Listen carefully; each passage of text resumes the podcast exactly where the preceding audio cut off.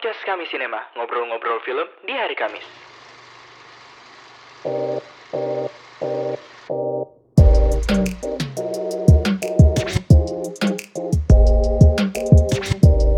lima empat tiga dua Selamat pagi, selamat siang, selamat sore, dan selamat malam buat kamu yang sedang mendengarkan podcast kami, podcast kami Sinema. Sebelumnya masih momen-momen lebaran nih, kami Sinema mau mengucapkan mohon maaf lahir dan batin buat semua pendengar podcast kami Sinema dan selamat menikmati liburan singkatnya. Tanpa basa-basi lagi, kita kembali berjumpa di episode ke-8 podcast kami Sinema, Class or Trash.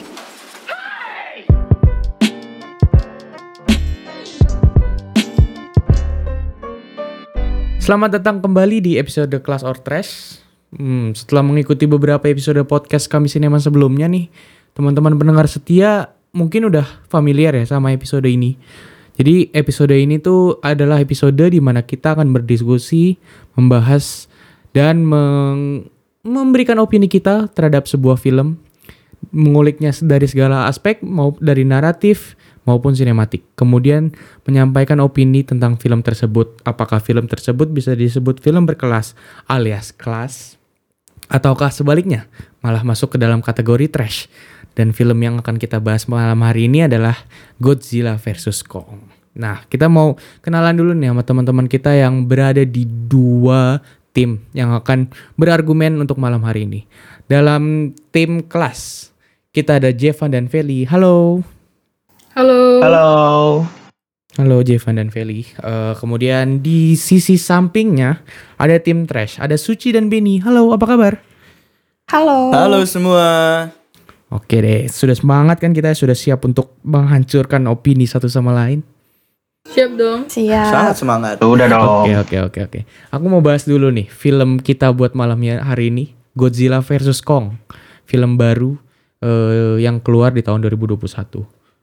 Kem kita mau bahas uh, aku kasih tahu dulu backgroundnya, background film ini sedikit. Film Godzilla vs Kong uh, tahun 2001 adalah sebuah film monster garapan Amerika Serikat disutradari oleh Adam Wingard, sebuah sequel dari uh, Monsterverse. Film pertamanya adalah Godzilla King of Monster, Kong Skull Island, dan Godzilla tahun 2014. Film tersebut adalah film keempat dari seri Monsterverse yang diproduksi oleh Legendary. Film tersebut merupakan film ke-36 dari seri Godzilla dan film ke-12 dari seri King Kong dan film keempat yang sepenuhnya diproduksi oleh stu sebuah studio Hollywood yang membahas mengenai Godzilla gitu. Dan uh, sedikit fun fact, Godzilla vs Kong ini merupakan salah satu film yang membuka yang menjadi tolak ukur, yang menjadi uh, apa namanya pagar uh, bahwa bioskop ini sudah bisa buka. Karena uh, dalam di tengah-tengah pandemi Godzilla vs Kong keluar Godzilla vs Kong berhasil menghasilkan 122 juta dolar dalam opening weekendnya. Yang secara khusus ditayangkan di teater. Jadi uh, kita melihat impactnya Godzilla vs Kong di teater ini membuka banyak peluang lagi untuk kita kembali bioskop kembali ke bioskop dari pandemi yang kita alami ini dari tahun dengan pandemi COVID-19 ini gitu. Dan uh, dari kedua teman-teman nih uh, gimana nih? Kita udah mengerti lah film apa yang akan kita bahas dan aku butuh opini-opininya nih. Aku pengen mendengarkan opini dari setiap setiap tim. Gimana nih? Aku mau kasih kesempatan dulu dong. Dari film kelas Jevan dan Feli untuk opening statementnya. Apakah film bagaimana menurut kalian? Kenapa menurut kalian film ini termasuk film yang kelas gitu? Boleh dong, Jevan dan Feli, silakan. Ya, jadi menurutku sih ini punya film bagus ya. Bagus dari mana? Dari sisi naratif dan tentunya dari visual CGI-nya ini menarik banget, bagus banget ya. Apalagi kalau kalian kalian pasti nontonnya kan di bioskop gitu ya di teater dengan movie experience yang yang sangat-sangat wow gitu. Kalian pasti sangat menikmati nih film apalagi dengan kita disuguhkan dengan pertarungan uh, monster Godzilla ini bersama dengan King Kong yang di mana yang mereka berdua ini adalah bisa dibilang karakter yang sudah cukup familiar ya sama orang-orang. Dan tentunya juga untuk narasinya juga cukup juga cukup bagus untuk film sekelas pertarungan monster itu sih menarik ya dari segi visualnya, dari segi CGI-nya, dari segi sound design dan bagaimana penonton mengexperience pertarungan mereka berdua, kedua titan ini yang telah dibangun dari film-film selanjutnya menurut Jevan ini menjadi menarik ya. Jadi experience tersendiri gitu. Terus kalau Feli gimana Fel? Opening statement mau mengenai film ini. Kenapa kamu menempatkan film ini menjadi film yang kelas gitu? Hmm, sama ya suka sama kayak Kak Jovan sebelumnya. Film ini emang memanjakan mata ya, memanjakan mata baik itu untuk orang yang udah ngikutin filmnya maupun orang yang baru ngeliat nih film Godzilla atau Titan yang baru keluar. Uh, menurut aku sih kalau si, dari sisi naratifnya kalau bagi orang baru nonton ya itu udah jelas semua dari awal sampai akhir udah jelas gitu. Uh, jadi menurut aku sutradaranya adil sih uh, ngasih film untuk yang baru ataupun yang udah lama sebelumnya ngikutin film Monster Hmm. First ini. Itu sih menurut aku. Entertainment entertainment ringan berarti ya karena kita lagi di tengah pandemi juga kan kayak diberikan film-film berat tuh kayak pusing gitu terus eh, akhirnya diberi uh, yang film-film super action scene lah hancur di mana-mana lah fight scene-nya cakep dan menurut Feli juga ini film yang membaja- memanjakan mata gitu loh dengan layar bioskop yang akan menemani kita gitu loh membuat kesan Kong dan Godzilla ini menjadi besar gitu loh ya kita lihatnya begitu gitu ya Fel ya Iya, iya. Hmm, opening statement yang menarik nih. Eh gimana nih ta- apa namanya opening statementnya dulu dari tim eh Trash sekarang. Kita mulai antara Bayu dan Suci. Siapa yang eh Bayu antara Benny dan Tidak Suci. ada Bayu. Antara Benny dan Suci siapa yang mau memberikan opini duluan? Gimana? Suci dulu Siapa deh. dulu nih? Oke, Suci boleh. Oke, Dia aku dulu. Jadi tadi kan menurut Javan sama Feli kalau film ini bagus dari naratif dan CGI-nya, tapi menurut aku hal itu tuh tertutupi sama ya kalau naratif ada hubungannya lah ya sama perkembangan karakter. Menurut aku mereka tuh kayak terlalu fokus pengen bikin film yang ringan, menghibur, tapi pada akhirnya tuh nggak memberikan value yang beda buat penonton kayak abis nonton oh ya udah kita cuma lihat kayak berantem berantem doang dan Hmm. nih tadi perkembangan karakternya tuh nih kurang berkembang ya ada Hmm. karakter yang itu di siapa lupa namanya tuh diperanin sama Eja Gonzalez Hmm. kayak di cerita tuh kayak kurang berguna gitu menurut aku Hmm. sama karakter yang temannya si Madison kacamata itu. Hmm, kayak ngapain? Saking ngapain, saking gak anjir? bergunanya ya saking gak bergunanya. Suci Mm-mm. sampai lupa loh nama karakternya. Sampai padahal semalam baru nonton ya astaga. Dari pertama sampai akhir kayak nggak ngapa-ngapain cuman ngikutin si Madison mulu ke mana-mana. Dia tuh cuman berguna karena ngasih kontribusi nyiramin air ke alat-alat itu alat-alat Apex biar rusak gitu Iya itu sih dari aku supaya plotnya bergerak diberikan karakter-karakter yang nggak berguna menurut Suci nih. Jadi Iya, eh, cuma pengisi doang, penghibur di antara tengah-tengah sebelum mereka berantem lagi, sebelum mereka ngancur-ngancurin lagi dan eh apa? Jadi chip entertainment sih mungkin ya menurut Suci. Gimana nih Benny? Tang tambahannya dong. Kita mau menghina Hollywood, menghina kapitalisme. Menurut Benny gimana nih? Waduh. Oke, sebelumnya saya harus eh, dengan berlapang dada harus mengapresiasi bagaimana mengapresiasi bagaimana usaha eh, para sineas di film ini usaha mereka ingin membawa sebuah pop culture di mana pertandingan antara Godzilla dan Kong ini menjadi salah satu hal yang sangat dinanti-nantikan para fans baik baik itu fans Godzilla ataupun Kong bagaimana di- mereka berdua bertemu dalam satu layar. Tetapi di satu sisi kita juga harus memaklumi karena sebagai sebuah kutukan ya. Kalau dari saya nganggapnya ini kutukan. Karena tiap film adaptasi mana pun salah satu eh, kekurangan mereka yang sering ditemui itu adalah pengembangan cerita mereka.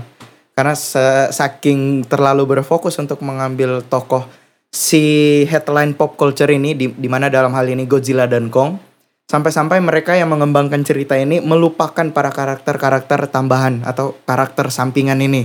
Dan sama dengan pendapat dari Suci tadi, hadirnya karakter-karakter di film ini itu hanya beberapa, bahkan sangat disayangkan hanya pemeran pendukung saja yang berhasil menunjukkan performa terbaik mereka. Mereka-mereka yang ditunjuk sebagai uh, pelopor utama, sebagai pemeran utama itu tidak menunjukkan performa yang baik kecuali teriakan si Kong dan teriakan si Godzilla. Selebih dari itu, acting mereka tidak cukup untuk dikatakan sebagai film yang patut untuk ditonton. Oke, menarik nih poin yang dibuat Benny. Dia berbicara mengenai karakter, tapi terlebih juga dia membawa uh, konsep acting yang lebih uh, lebih si konsep sinematiknya lah ya. Nih tadi aku dengar ada opini yang Feli bilang bahwa naratifnya itu baik. Mungkin dari tim kelas bisa membela dirinya ketika tadi sempat di, diledek-ledekin naratifnya berantakan, karakternya karakternya kebanyakan cuma sebagai pemenuh plotnya supaya nggak ada plot hole. Ini menurut kalian gimana nih? Tim kelas apakah ada pembelaan kah? Menurut kalian bagus kah? Gimana? Jevan? Oke oke siap. Uh, jadi menurutku ya karena kita lihat dari judulnya aja ya, ini Godzilla versus Kong gitu ya. Pasti kan semua orang kan matanya kan sudah tertuju sama kedua monster titan ini kan, si Godzilla sama si Kong. Nah, jadi kalau menurutku mereka berdua inilah karakter utamanya gitu, karakter utama yang yang para film filmmaker para sineas ini suguhkan gitu loh sama penonton. Nah kalau misalkan dari tim Trust tadi seperti uh, mengomentari tentang kayak karakter karakter manusianya gitu ya kita ngomong ya kayak karakter manusianya gitu. Nah kalau menurutku sih karakter manusianya itu itu berperan sebagai berperan membantu karakter utama yaitu para para titannya itu para monsternya itu kan ada ada nih di beberapa karakter yang di pihak Kong, ada beberapa karakter yang di pihak si Godzilla gitu kan. Nah, karakter manusianya ini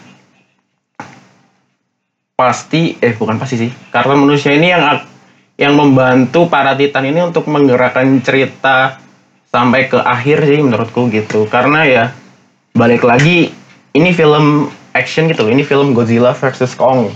Yang di mana orang kalau ya katakan kita udah lihat judul terus lihat poster wah ini pasti menarik nih dua monster legenda yang dari dulu udah pernah kita tonton dari kita kecil mungkin ya ini Hmm. berantem nih nah, Oke gitu. oke. Oke oke, Ben ini langsung tanggapannya gimana Ben? Oke, ya saya setuju dengan Jevan. Wah, kenapa setuju? Enggak ya? ya jadi Ya nggak seru dong Jadi- podcastnya kalau setuju. Oh iya iya. Iya betul betul.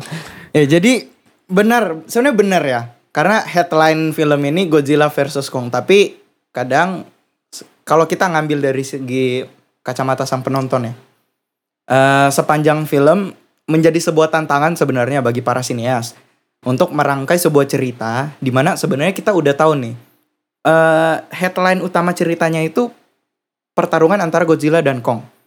Tapi bagaimana mereka mengemas pertandingan ini dibangun dari back back backstory si Godzilla, backstory si Kong sampai akhirnya mereka bertemu dan bertarung itu harus dipupuk dan disusun dengan baik. Nah, tentunya salah satu komponen dan elemen per- eh, utama untuk membangun dan mendukung cerita pertarungan mereka berdua adalah para pemeran pendukung. Adalah para tokoh-tokoh manusia di sini. Dan bukan berarti di film eh, bukan berarti dalam ce- penceritaan Godzilla versus Kong itu karakter manusianya buruk secara garis besar ya. Se- se- sepanjang sejarah film ini di diceritakan.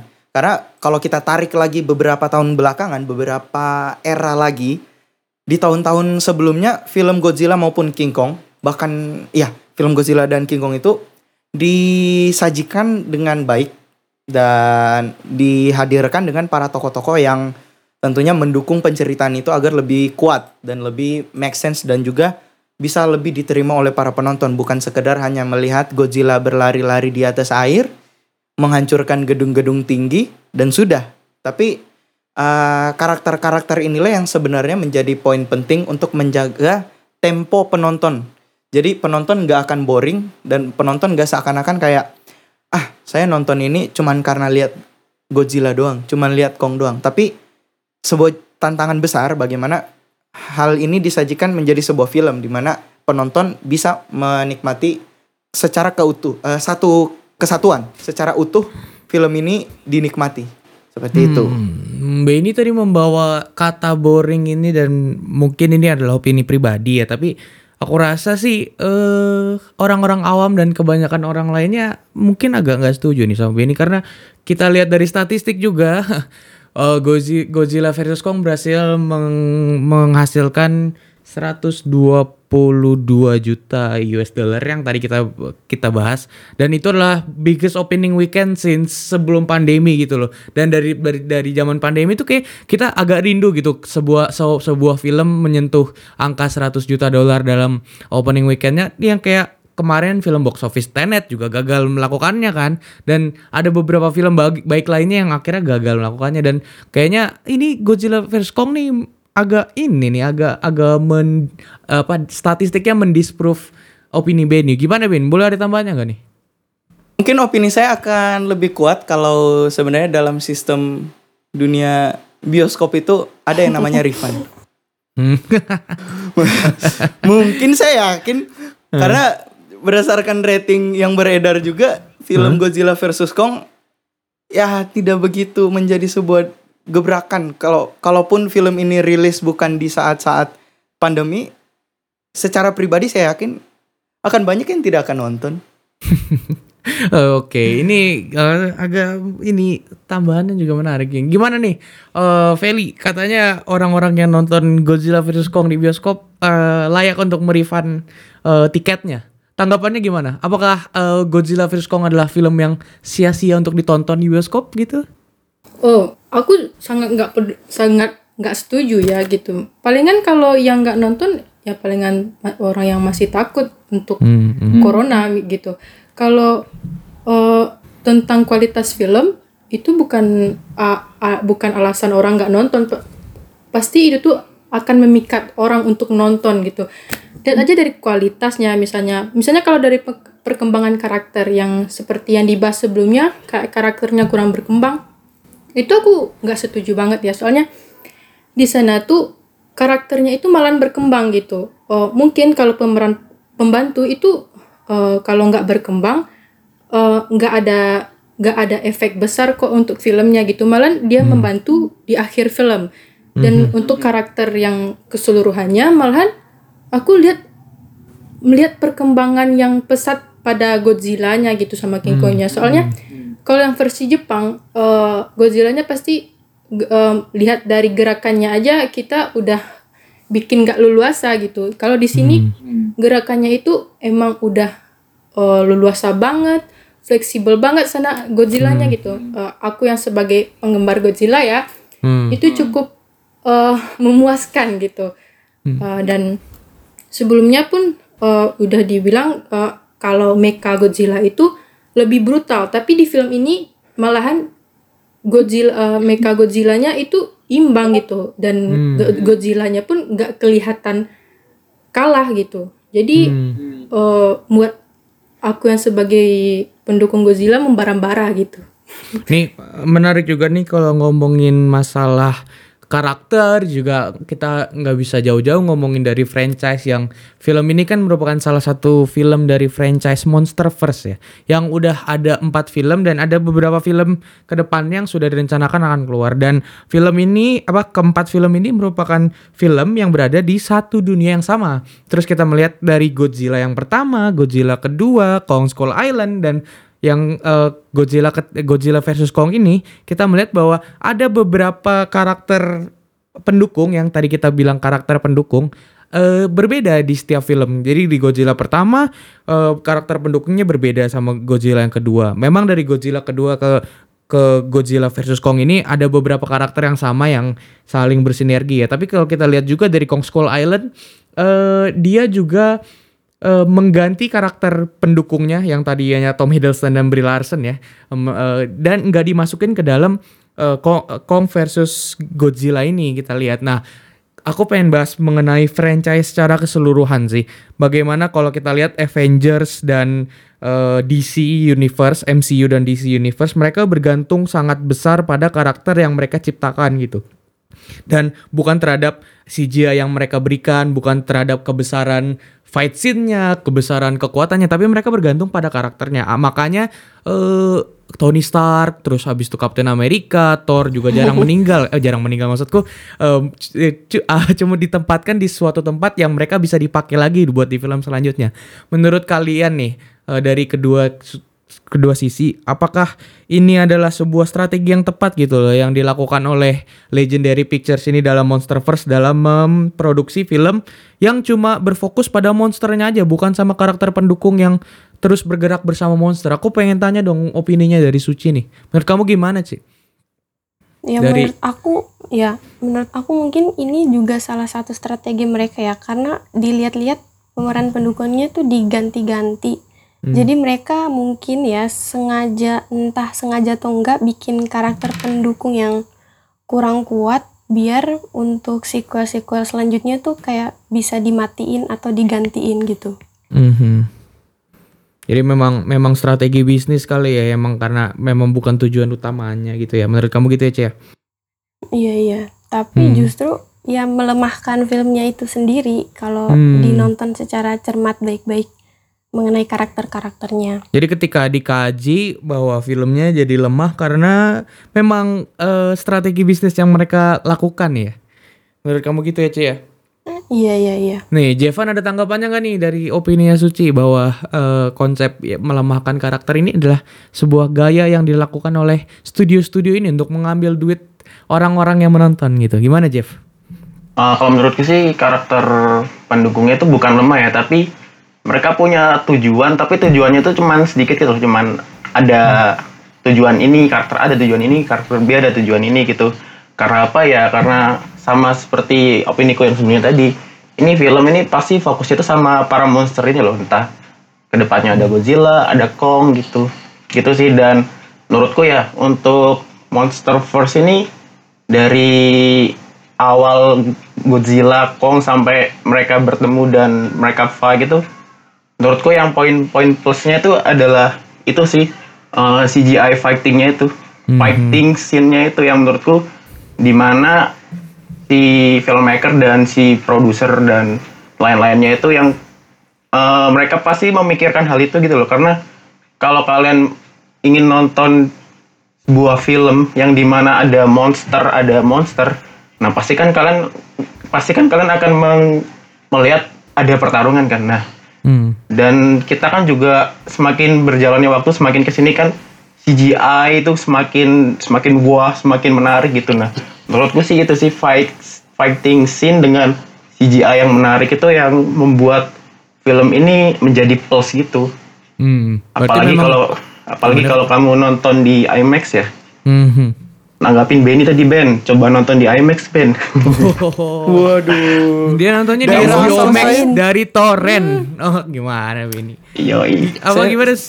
eh, ya gitu aja sih karena eh, eh, lanjutin tadi ya apalagi kalau kamu nonton di IMAX dengan fighting scene dan CGI yang wow gitu tadi kamu akan merasakan eh, movie experience yang berbeda gitu mhm. Gitu sih Oke. fighting scene-nya sih menurutku yang poin plusnya itu untuk ke depannya juga pasti mereka akan lebih lebih menghadirkan fighting scene yang yang wah gitu yang membuat penontonnya itu kayak terkesan habis nonton itu wah tadi seru banget ya gitu sih menurutku Dan eh, tadi Jevan juga ngomong masalah berarti lebih berfokus pada bicara soal experience ya. Dan aku pengen nanya lagi nih sama tim eh, Trash. Menur- menurut Jevan dari tim Clash ada eh, ke kekuatan mereka memang bukan ada di narasinya, bukan ada di karakternya, tapi dari experience yang akan dirasakan oleh penonton gitu. Dari fightingnya, dari CGI-nya, dari kebesaran kedua karakter Titan itu dalam beradu tojos, beradu gulat. Menurut kalian gimana? Apakah itu pantas gitu loh, dila- eh, di, diterima dan ditayangkan di layar besar gitu? Eh, kita melihat kita melihat bahwa ada beberapa film yang Martin Scorsese bilang sinema gitu, yang harus bersaing sama big budgeted big budgeted eh, film-film yang seperti ini nih. Gimana? Apakah uh, uh, lebih baik menggunakan layar di bioskop itu untuk menayangkan film-film yang benar-benar sinema atau memang uh, gimana deh menurut kalian ya? Apakah ini harus dilawan kah kapitalisme ini? Ya, eh, mau bicara perkembangan zaman, mau sampai kapan pun tetap akan ada segmentasinya ya, menurut saya itu. uh, para penonton-penonton, para mata-mata manusia yang tentunya ingin dimanjakan dengan visual yang terbaik di eranya. Tapi kembali lagi, apakah film tersebut akan menjadi sebuah film di mana para penonton bisa merasakan the real experience atau hanya experience saat menonton? Kalau kita lihat lagi nih ya, uh, beberapa film-film belakangan, kita ngambil uh, let's say Star Wars, let's say Jurassic Park, let's say apa lagi ya? Ya mungkin dua dua itu yang jadi patokan lah. Bagaimana mereka berhasil menyajikan visual effect yang terbaik di era mereka. The George Lucas dengan Star Wars-nya, Steven Spielberg dengan Jurassic Park-nya. Tetapi apa yang membuat mereka uh, film tersebut bahkan franchise tersebut uh, berhasil dikenang dan selalu ada tempat bagi para sel, selalu ada tempat di hati para penonton dan penikmatnya. Walaupun uh, entah itu para geek fans yang kayak cinta mati sama serial sama franchise-nya ataupun hanya mereka yang tumbuh berkembang dengan franchise tersebut karena kembali lagi uh, didukung dengan penceritaan yang mumpuni gitu. Jadi menurut aku secara pribadi memang visual effect sampai kapan pun akan tetap bisa menikmati para penonton. Tapi apakah film tersebut berhasil menjadi sebuah film yang akan dikenang dan akan menjadi sebuah memori atau momentum yang akan diingat kembali dan membawa kesenangan tersendiri? Saya masih menerka-nerka apakah hmm. Godzilla versus Kong ini akan menjadi karya seperti itu ataupun akan didukung dengan kayak setelah Godzilla versus Kong akan ada karya-karya buruk lagi sehingga para penonton melihat ah iya, Godzilla versus Kong tidak begitu buruk ya, juga. setuju, setuju banget sih sama Benny kalau Oke, soal dan gimana? ngomongin soal experience yang dibahas sebelumnya. Menurut aku ini ditayangin di IMAX dan akhirnya kita nonton karena ditayangin di IMAX jadi kayak kita teralihkan oleh visualnya yang bagus, scoringnya juga bagus. Ya aku akui itu sih, tapi menurut aku hal-hal seperti itu yang mungkin ada beberapa aspek-aspek kayak naratif, perkembang perkembangan karakter dan alur yang kurang mendukung akhirnya akan hmm. memberikan experience yang menghibur bukan experience sebagai sinema karena hal, hal seperti itu tuh udah dilupakan kayak orang kayak bilang wow bagus terus nanti ada yang lebih bagus lagi itu bakal tergantikan tapi kalau misalnya film ini memberikan semacam value yang beda buat -hmm. penonton kayak mungkin ada poin yang didapat setelah nonton ini nah itu bakal diingat -hmm. sampai kapan pun sih menurut aku seperti Martin Scorsese bilang ya, ini adalah sebuah film theme park, sebuah film amusement park atau sebuah film taman rekreasi kayak Ancol gitu. Karena memang uh, penonton datang cuma buat mengexperience, oh teriak-teriak, oh iya sedih, oh. habis itu udah pulang, gak ada rasa apa-apa gitu. Nah ini opini yang Suci berikan nih, menurut Feli apakah valid atau ini cuma uh, ke kesnopan dari Suci aja nih, dia suka film yang gimana Feli? menurut aku sangat tidak valid Ini ya. Uh, mm-hmm. Mm-hmm. Menurut aku sangat nggak valid gitu. Soalnya kalau mm-hmm. masalah tentang mm-hmm. oh kepuasan itu relatif ya. Kalau aku mm-hmm. kalau aku itu mm-hmm. emang udah uh, emang terkesima sama filmnya gitu. Kalau misalnya kalau kita bahas tentang uh, nggak ada rasa yang dapat dari penonton itu soal dari sutradaranya sendiri kalau buat film dia itu bertujuan buat film ini pasti ada tujuan untuk memuaskan penonton ataupun memberikan hal yang terbaik dari tim atau dari karya mereka gitu. Jadi kalau kita bahas hmm. uh, kalau kita bandingin dengan hal yang akan datang itu nggak masuk akal menurut aku. Kita hmm. bandingin itu dengan hal yang udah uh, terjadi gitu dengan titan-titan sebelumnya, dengan kualitas film sebelumnya, dengan monster-monster sebelumnya, ah, itu baru hal yang logis menurut aku daripada kita membandingkan dari hal yang akan datang gitu. Kita nggak tahu uh, mereka akan buat monster seperti apa, buat experience seperti apa.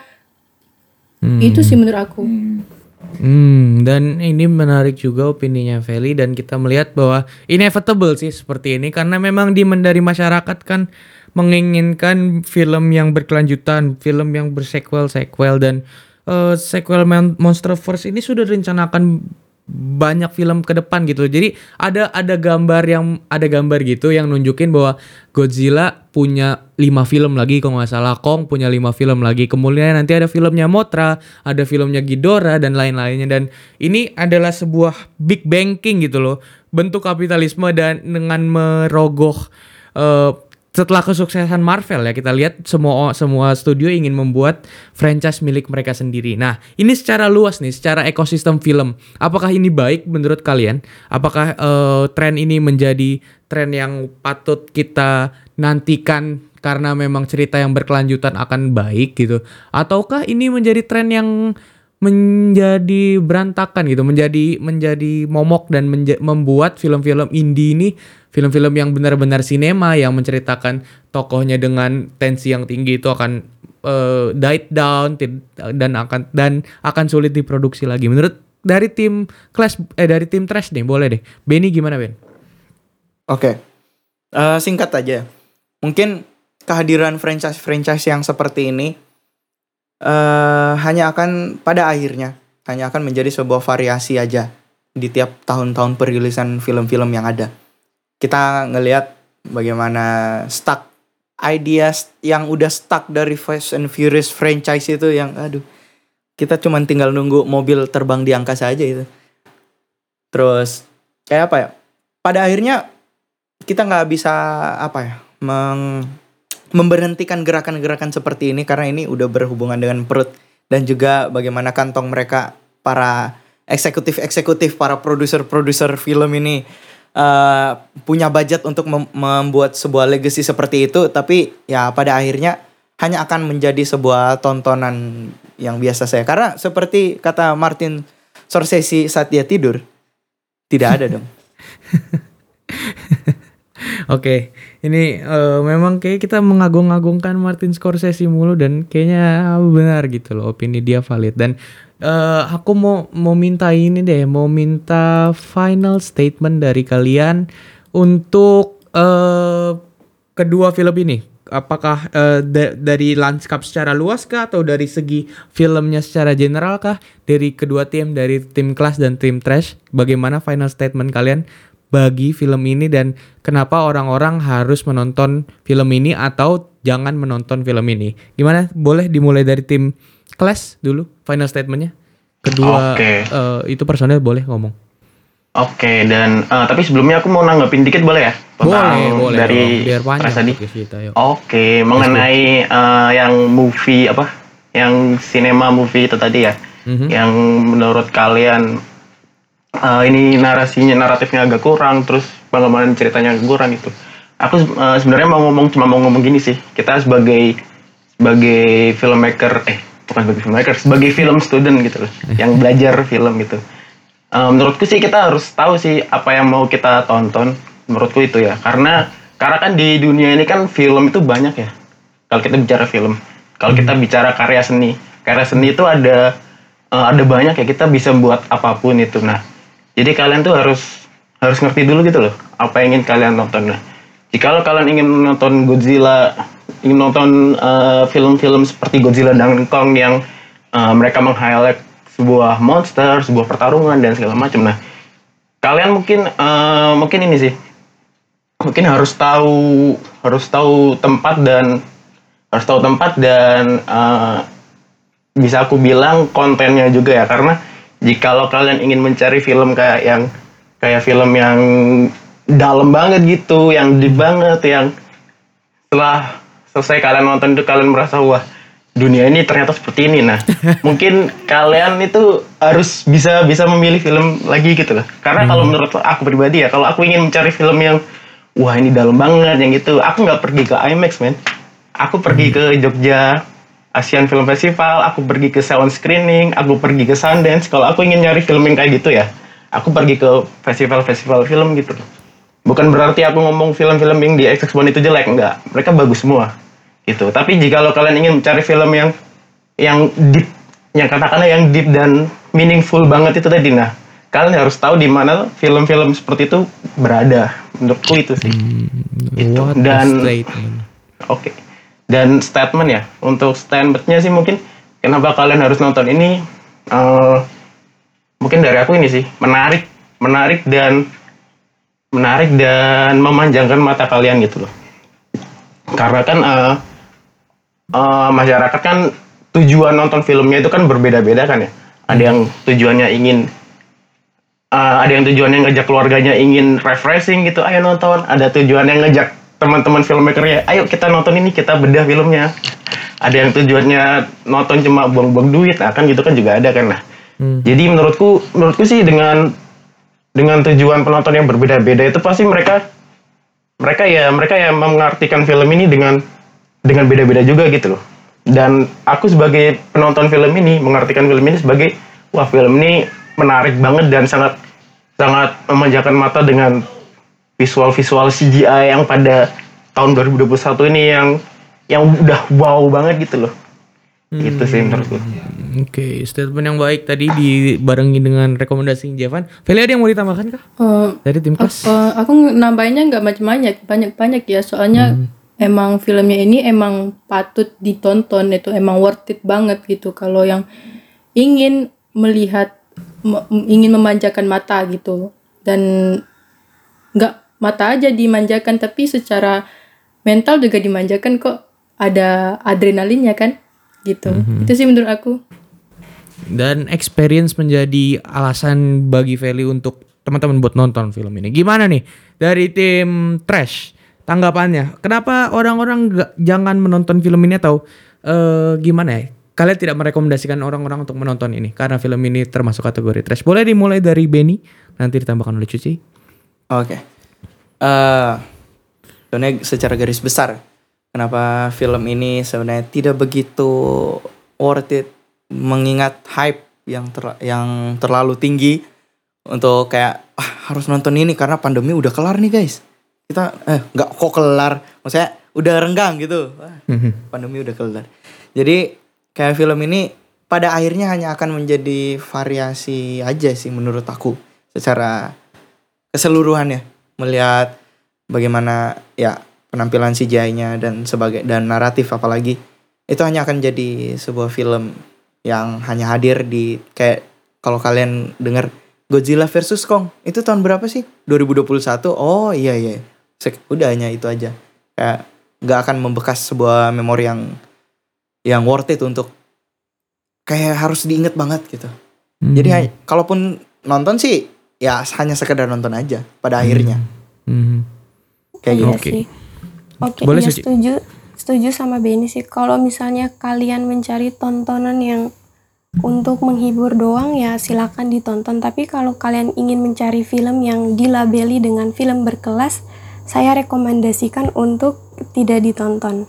Itu itu aja opini singkat terakhir dari aku. Oke, opini dari kedua tim ini sangat menarik dan sangat-sangat seru perdebatan ya. Perdebatan sehat yang tadi kita dengarkan. eh ini tim ini keduanya punya dua perspektif yang berbeda, tapi kedua perspektif yang berbeda ini jangan dianggap sebagai bahan untuk pertengkaran, tapi ini Ya, al- al- betul. adalah eh, tempat untuk kita memperluas perspektif dalam menilai sebuah film. Tadi kita sudah mendengar pendapat teman-teman kita tentang film Godzilla versus Kong. Jadi teman-teman semua ada tim ada di tim mana nih? Ada di tim kelas atau di tim trash? Gitu. Jadi ya segitu dulu deh episode kelas or trash hari ini. Eh kami semua dari tim kelas trash dan saya sendiri Indigo Gabriel pamit undur, di- undur diri sampai jumpa di Sampai episode jumpa, guys. selanjutnya. Bye bye semuanya. sampai Sampai jumpa jumpa. Dadah.